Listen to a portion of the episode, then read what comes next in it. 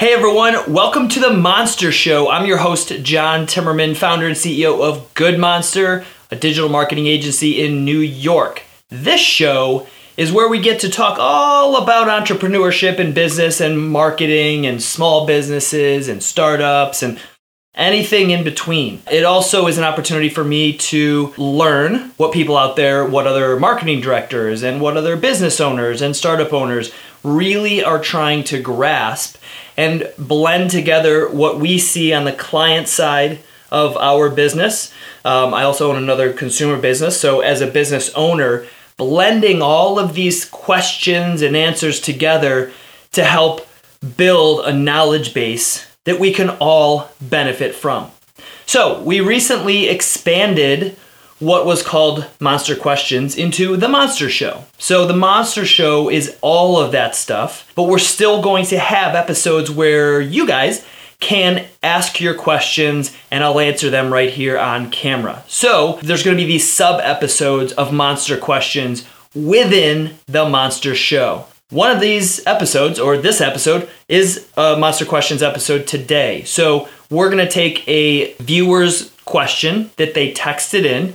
I believe you texted this one in, maybe emailed it. You can do either or. You can text or email them in, but we're going to answer the question on the air here, have a discussion, and would obviously love comments below wherever you're watching this, whether it's YouTube, uh, whether it's on LinkedIn, whether it's on Facebook, wherever you're seeing this, leave some comments below and share your feedback, share your experiences. Today's question comes from Alex. Thanks, Alex. Thanks for watching or listening. We're also on a podcast as well.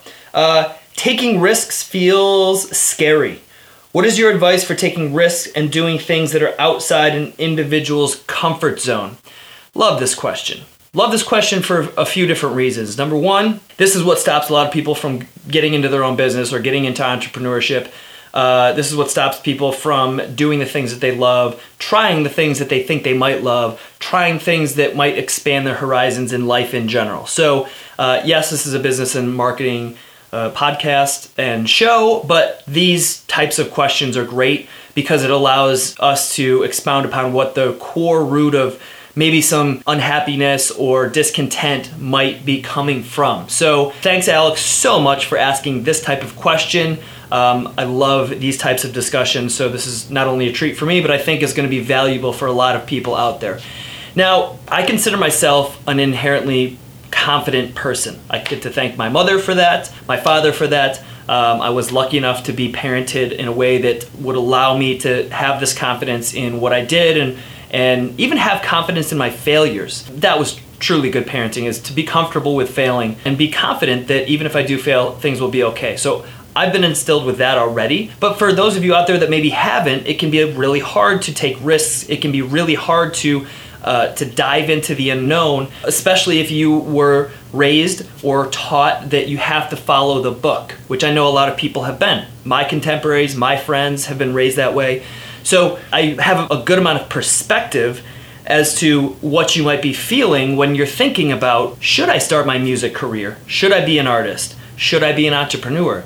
Should I actually go be a doctor when my parents want me to be a lawyer? So there's a lot of different things that you might want, but you're influenced by all of these other things in society. Whatever those things might be. It might be the media, it might be your parents, your friends, or just a stigma that you should do this because you come from a particular type of background. So, taking risks is going to be really hard if you're in any one of those circumstances. But if there's one thing that I can explain as a way to give you perspective is that taking a risk doesn't always have to be huge, right?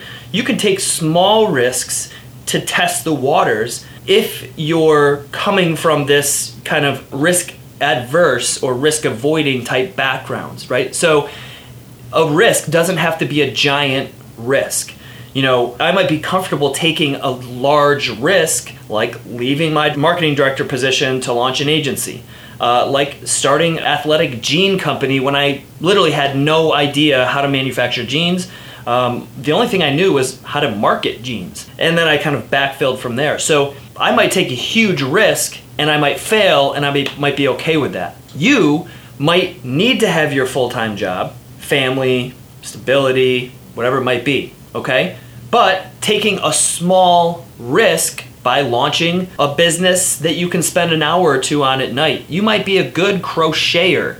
Uh, so you might make some stuff and sell it on Etsy. You might be a good carpenter, so you might do some jobs after you get out of work just to test the waters to see if people are willing to hire you. Your risk doesn't have to be huge. It can be small and then it can grow as you become more comfortable. So the risk itself can be small risk, small risk, small risk, small risk, small risk, small risk, versus somebody else who might just go, F it, jump right in, skip all of that, go right to the big risk. Okay? So it's just a matter of comfort level and perspective. I think that right there is the biggest misconception that people might have with taking risk is that it has to be something like dive head first, all in, no matter what. It doesn't have to be. Take your small risks, make them calculated, and it will be less risky. Alex, I hope that is a pretty good start to an answer to your question. If you have any more questions, leave some more comments, send in another question. And if anybody else out there has any questions of their own, make sure you text them to 315 226 3269, or you can email wearegoodmonster at gmail.com. Thanks everyone for watching this sub episode of The Monster Show called Monster Questions. We'll see you next time.